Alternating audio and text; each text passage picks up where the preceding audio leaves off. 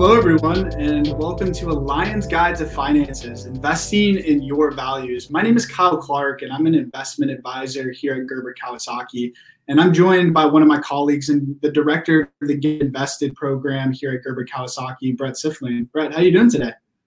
Doing great, Kyle. Feeling uh, blessed that we're having such nice weather outside that we can still get outside during this pandemic. Um, built a few financial plans today. Some of were ESG focused, which we're going to be talking about today. Um, so I'm feeling great.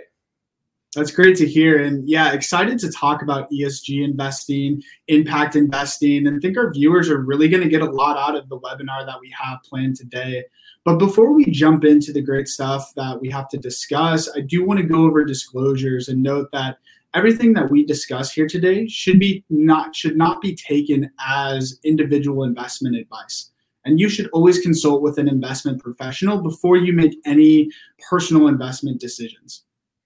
Yeah absolutely. And we may be talking about stocks or companies that we own or our firm has positions in. So it's always a great idea um, that you need to, to talk to an actual licensed professional before acting on anything uh, that you see here. So we do not recommend that now, before we get into the webinar, I did want to give a little bit of our backgrounds, Kyle, um, to give the audience an insight on, on why we actually put this on. And so, me personally, um, for those of you who don't know me, I grew up here in Southern California, um, basically played sports my entire life until I found out what the stock market was, and uh, really just fell in love with investing and trading and financial literacy at a pretty early age in high school.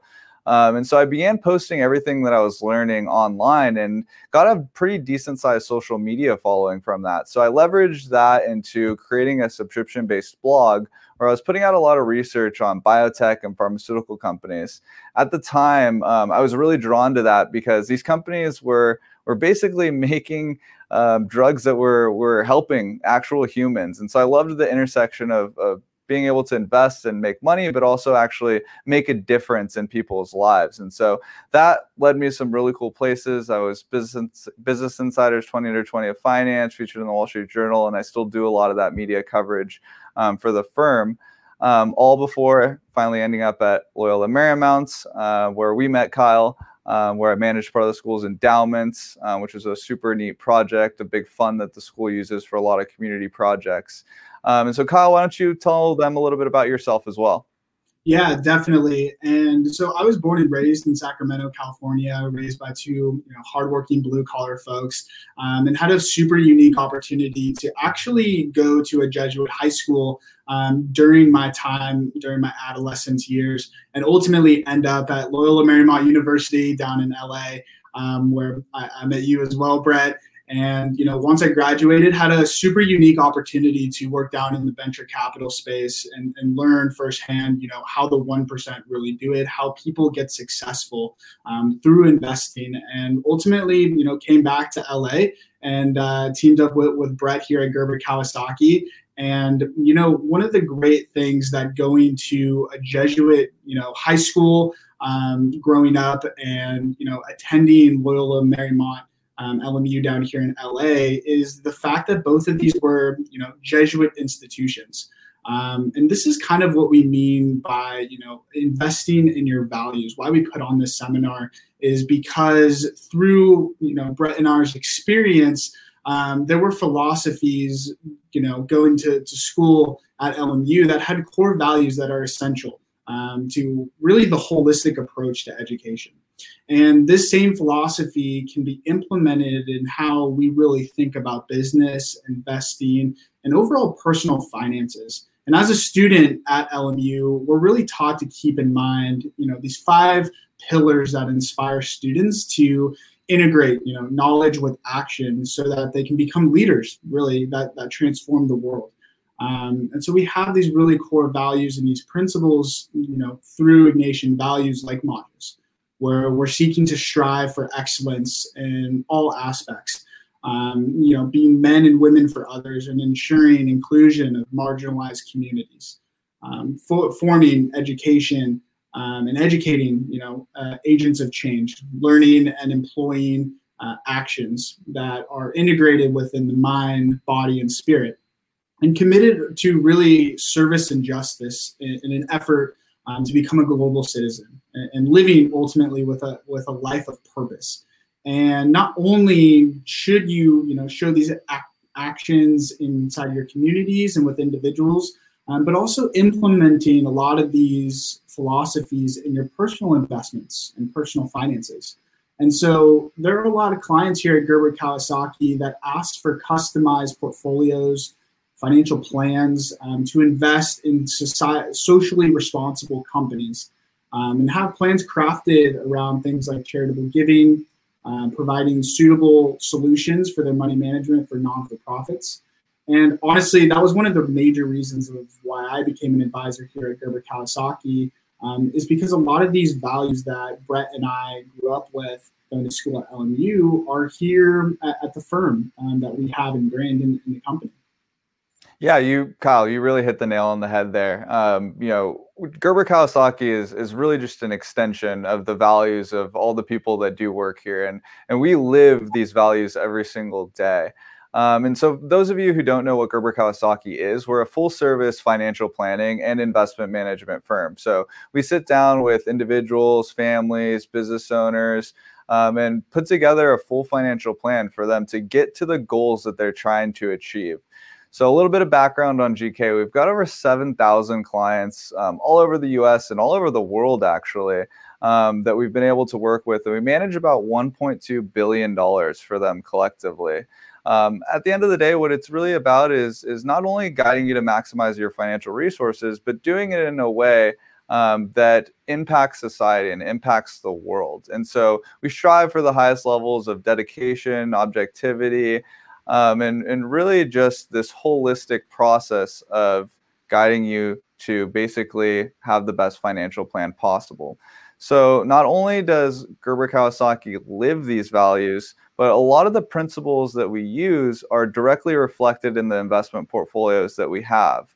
So not only do we build these portfolios for families and individuals, but we also build them for uh, institutional clients as well. So we actually have no minimums at the firm. We have people that are putting away fifty dollars, you know, a month, and we have people that have tens of millions of dollars with us, and kind of everywhere in between. So no matter where you're starting at, we're able to meet you and we have a program there for you and are able to customize the advice to you in a sense. And so, you know, ESG is an interesting um, way to invest. And so, Kyle, why don't you give us a little bit of background on what, you know, how ESG came about and, and how social impact investing came about in general? Yeah, definitely. And so, before the term ESG came about, um, there was what was called socially responsible investing, uh, SRI, um, which basically started in the 1970s as investors mostly use kind of the negative screening method to exclude um, investments in, say, guns, tobacco, gambling, um, adult entertainment, and other vices. And you know, investing in these stocks has been uh, really a supporting um, kind of the moral, I guess, quote unquote, bad or socially irresponsible businesses that have focused on dollars and cents, right? With no regard of consequences or business practices. Um, and so we've transitioned that as a society, um, as you know, investment professionals, and have looked to more sustainable themes of investing, um, and most notably investing in with what's called an ESG lens.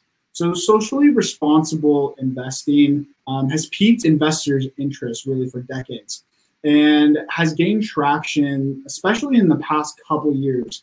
Um, you know, sustainable funds in the U.S. have gathered over 10.5 billion dollars in the first quarter of 2020. In 2019, they gathered right around 21 billion, um, which was four times the amount back in 2018.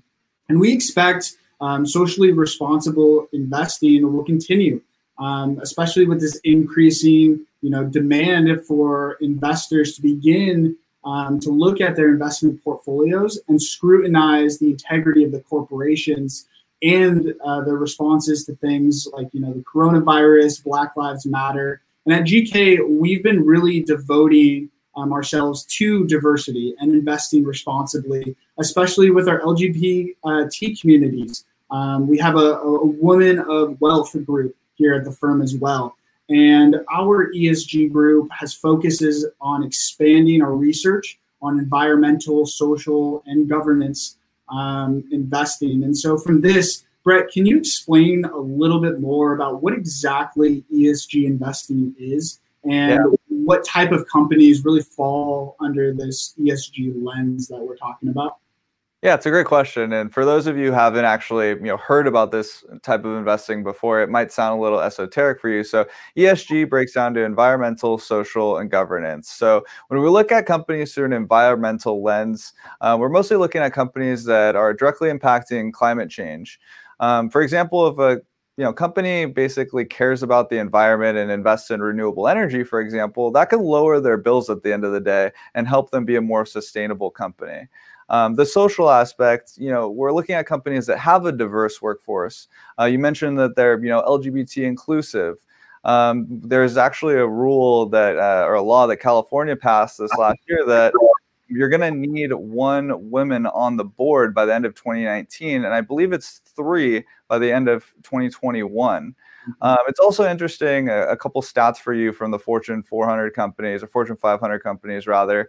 Um, only 40% of those Fortune 500 companies are actually transparent about the gender and makeup of their employees.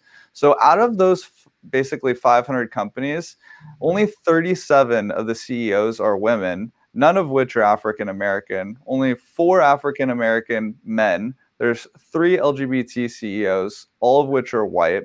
And unsurprisingly, only one out of all 500 companies actually discloses their wage data on how much their employees make, break, broken down by race, gender, um, and a few other factors. So, this is a huge problem and a shift that is happening in America on the social standpoint. Now, for governance, we're looking at companies that have a long standing focus with corporate guidance. So, we hold them to a higher level of a higher standard in a sense, and that they're using their best interest for not only investors, but all stakeholders, not only from the customer, but all the way through the supply chain. Um, and if you have good governance and you're doing the right thing at the end of the day, what happens is you're not getting sued. And that goes directly to the bottom line. I mean, the thing that comes to mind is this, you know, Goldman Sachs 1MDB scandal where they, you know, defrauded a bunch of bond investors and, and gave a bunch of money. So um, all of these things will directly impact investments over time. Now, there's no actual consensus of what ESG means. If you ask Gerber Kawasaki what ESG means, we actually prefer to call it impact investing. And if you ask different investment firms, they all kind of view it for it from a different lens. And there's a wide dispersion of views with this. So, Kyle, what are some examples of companies that you can give that have that ESG lens in our view?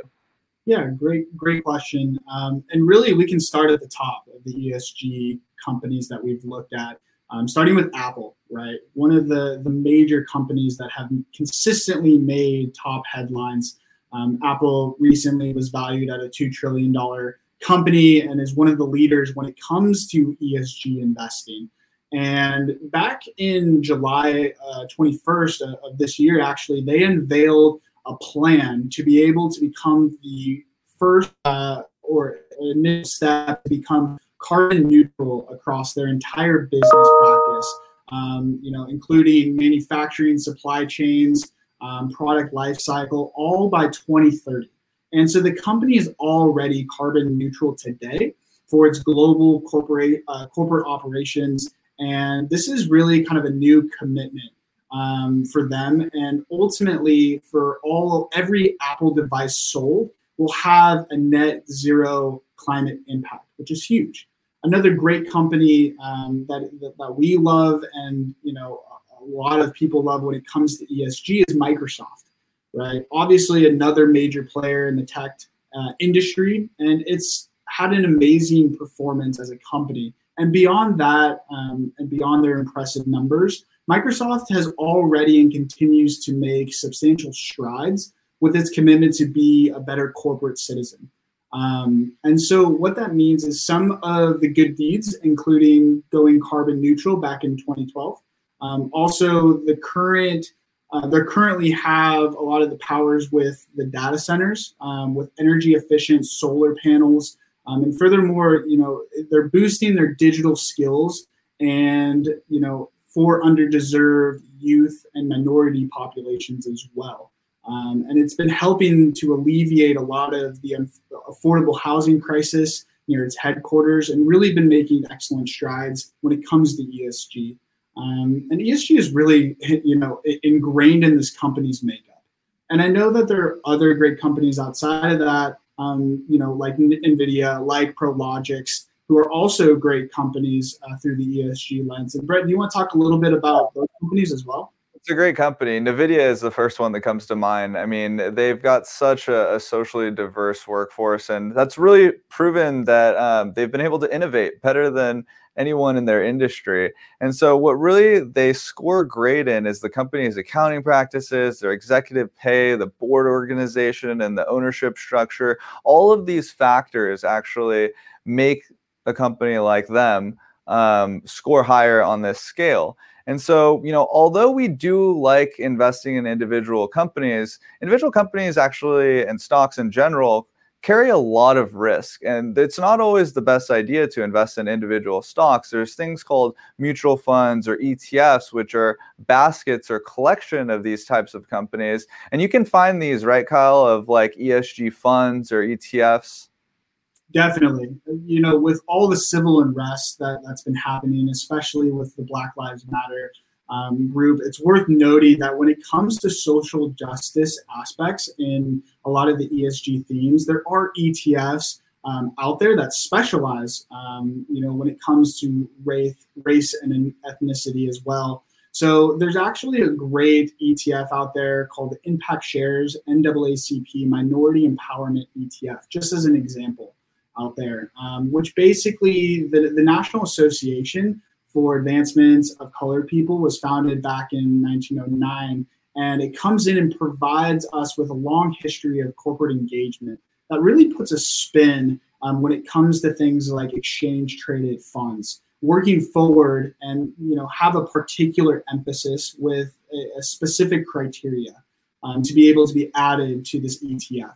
And so the NAACP developed a list of 10 principles, which they call screens. And the purpose of this ETF um, is ranging from the familiar aspects and, having you know a diverse board of executives and, and team uh, leaders to be able to have a good amount of diversity as well as having you know an emphasis on le- lesser known ideals um, like how a company addresses the digital divide and supporting local communities in their development programs, right? Rarely is talked about. And that's what this ETF really focuses on. Um, and this is critical when we're talking about race, race and equality with your investment strategies while incorporating a diverse basket of companies or an, e- or an index like you know an ETF. And it provides you a great diversification and portfolio allocate from a portfolio allocation standpoint. Um, and, and, ultimately, it's really important to note that this ESG ETFs and mutual funds, you know, are tend to be more expensive in comparison to, say, a general S&P 500 ETF, right? Um, but that's really due to the amount of work and diligence that goes into the analysis of these companies and making sure they're properly meeting the criteria outlined um, by the ETF when selecting these companies to to be a part of. Yeah, that's a good point, Kyle. And um, a lot of it has to do with that these are newer ways of viewing the world, right? People didn't care about this, you know, in, in old finance. You know, they were perfectly fine with with vice investments because they were consistent and they made money. So as these ETFs and funds are able to scale, hopefully they will be able to get a lot of those costs down. Um, but that's just one of the downsides of ESG investing, and there is, you know, a decent amount of points to be made with the downside. Um, one being that if you're going to view companies through this lens, you're going to limit the pool of investments that you can actually choose from. And you might miss out on some of the best performing ones because they were screened out for whatever reason. And um, you know that's why we prefer to call this impact investing instead of using a, a general screen that ESG does. Um, a perfect example of, of a company that I think is arguably doing more for climate change and, and fixing our environments than anyone else in the world is Tesla. Um, some would argue that this is not an ESG investment because of the way that Elon specifically has governed the company and a few of his antics down the line. Um, on the environmental side, that's a governance example. Um, companies that donate a lot of money to help the environment are somehow higher on the ESG score. So uh, we don't really invest in energy or oil here at GK for obvious reasons. Um, but Chevron, for example, would be, score high on the ESG list because they donate so much money to those causes. So, you know, we want to get away from these gimmicks in a sense and really get into who is making an direct impact on the world around us. And so, why don't you talk a little bit about those upsides, Kyle? Yeah, absolutely. And there's a there's a number of them when it comes to directly impacting, say, the bottom line, right, for investors. And so, what we've been seeing is that there's been a substantial shift to impact investing, ESG investing, and it's estimated over two, $20 trillion um, in, in, assets under management. Basically, almost a quarter of all professionally managed assets around the world are within this ESG criteria. Um, RBC did an independent report from a 2019 survey that really looked at, you know, uh, a response rate of over 800 participants around the world based on the last year's data and showed that 82% of them of institutional assets and owners um, and as well as investment consultants believe that ESG integrated portfolios are likely to actually perform well or even better in some cases than non-ESG integrated portfolios. Uh, and you know to to back this additional support, according to a report by HSBC Holdings, almost two thirds of institutional investors and nearly 50% of companies globally have ESG policies in place already. And so, of the 1,700 companies and institutional investors in the survey that they conducted, um, credited stronger brand reputation, financial returns, and shareholder engagements um, to ESG committed companies. And so, it also found, you know, an engagement with ESG uh, companies that basically the investments performed right around 2% higher than the rest of their overall portfolios. Um, and so, you know, this does impact the bottom line um, depending on the asset allocation, but it also provides an investors a peace of mind when it comes to doing their part, really, as socially uh, responsible and global citizens, right? Um, and so, investing in companies that they know are doing what's really in the benefit of society. And so, we expect this trend to continue. And this is really shown um, best through you know a study that was done back in 2006, um, actually by by Cone Millennial case study showing that millennials are actually more likely to trust a company or, or purchase a company's products when the company has a reputation of being socially and environmentally responsible. Half of those surveyed are more more likely to really turn down products and services from a company um, if they're perceived to be, you know, socially or environmentally irresponsible. And there are always ways to make sure that investments are really in line with your investment philosophy. And as advisors here, you know, we track the data released by these various investment firms in regards to these companies, you know, diversification, uh, excuse me, d- diversity, uh, you know, inclusion of policies, and really making sure that we understand are these companies following the guidelines that have been implemented um, to really, you know, have the best investment allocation possible. And so, you know, the, these annual reports and ESG scores at the end of the day only take you so far. And that's why we look at impact investing as a major theme behind ESG to provide the results, right? Um, that the ESG criteria gives us to create actionable steps to investing in these great companies for from a return standpoint and really from a, a moral peace of mind standpoint as well perspective. And so Brett, there are individuals I'm sure thinking, what's the difference between ESG and impact investing? Yeah, good question. And I do want to get into some of your guys' questions uh, at the end here after this. So feel free to, to type them in the chat. Uh, we also had some people send in some beforehand, so we'll go ahead and go over those. But really, what it boils down to is improving people's lives through successful investing.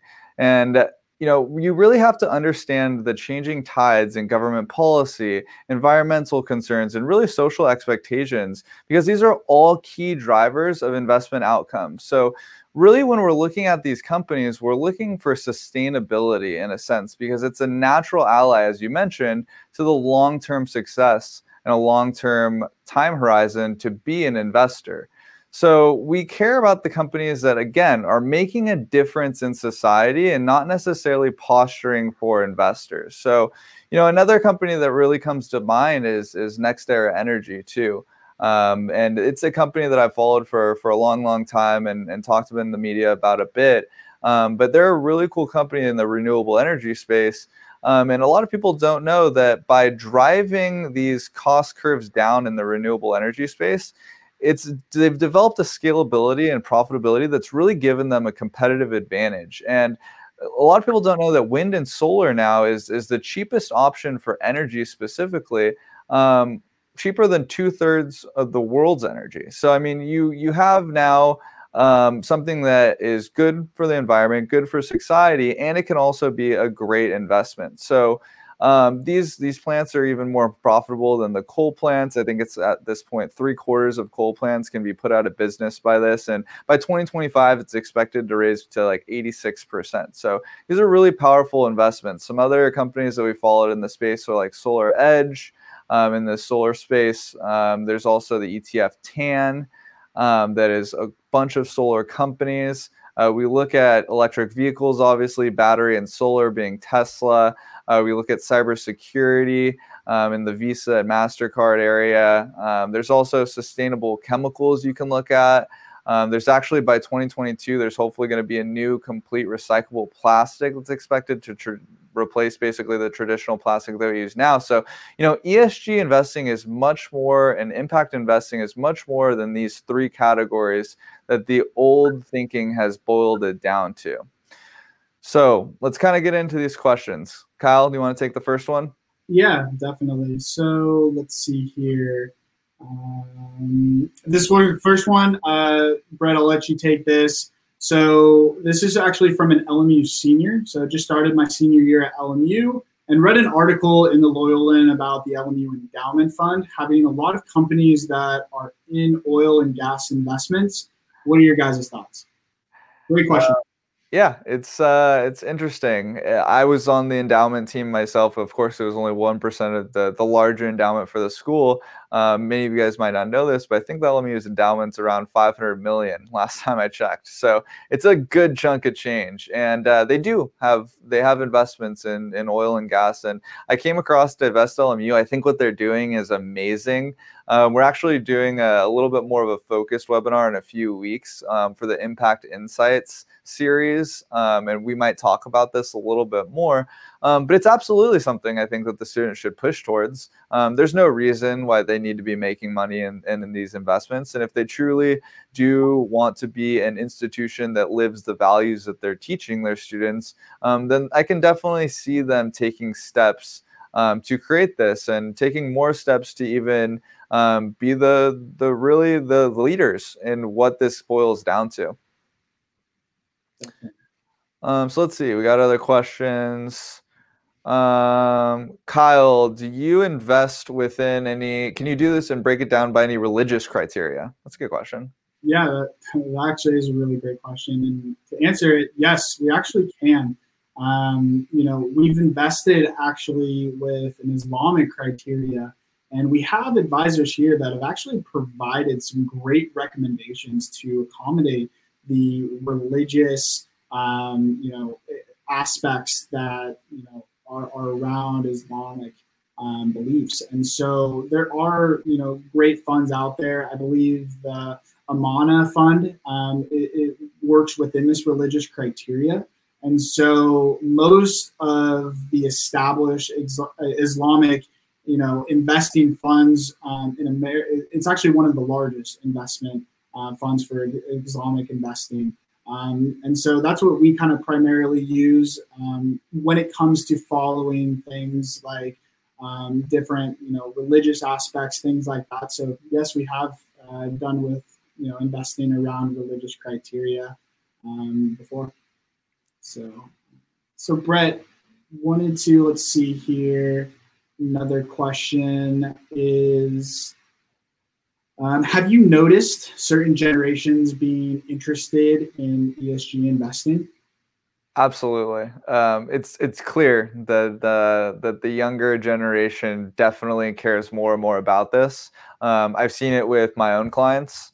Um, I've seen it in studies. Um, it's it's clear as day, um, and which is really what excites me about where our world is going and and the generations that are behind us because um, they're the ones that are going to be making these decisions and they're the ones who are going to be writing the checks eventually to these companies and making a difference in the world. Um, i would say that the boomer generation cares much less about this but is starting to catch on um, more because they i think they're going to eventually have to. Um, and then the younger that you get i think that um, they definitely care more and more. It's it's clear as day I'm also seeing another cl- uh, question here saying, I'm just starting out as a new investor. How can I get started? Um, a pretty easy one. Um, reach out to us. Um, we anyone who's actually attending this webinar, um, we're offering you a completely complimentary consultation. Um, so email us, Brett at gerberkawasaki.com or Kyle at gerberkawasaki.com, and we're happy to set up a time where we can dive into your situation for an hour um, hour and a half and and really see what you have set up already. Talk a lot about your goals what you want to do with the money um, educate you on the different options that you do have out there and ultimately put together a plan um, to help you get to those goals and help invest in the way that you want to invest. Um, let's see here. Got another question Have you seen any specific generations being interested in the E, the S, or the G more, Kyle? Yeah, definitely. I, I, I, can speak from personal experience as well with a lot of my younger clients that are really, really focused on the E part, um, the environmental aspect, and making sure that, you know, the way that companies operate their business practices are doing so in a way that's going to benefit the overall, you know, planet, right? Um, especially when it comes to you know investing in carbon neutral companies um, and, and, really also with the, the social aspect as well um, and the governance. I have I've had a couple clients ask me specifically you know with the political election coming up in November you know how best can we you know be aware of certain you know political parties that are receiving contributions and, and how they're, they're doing that in the most intelligent way with their business practices right? Um, and so I definitely think that both of these, or all three of these kind of categories, especially the E uh, side of ESG, has really been popular among younger investors, um, you know, from the, the 20 to you know, 30 year olds. Um, so definitely. Absolutely. And I would say that um, I completely agree with you that environmental piece is huge.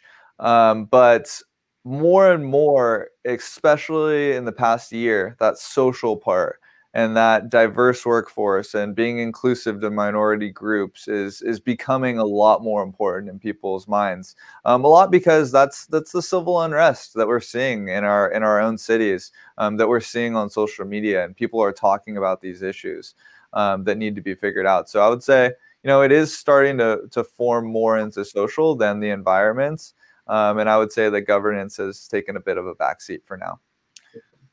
Um, any other questions? I'm not seeing any more here. Yeah.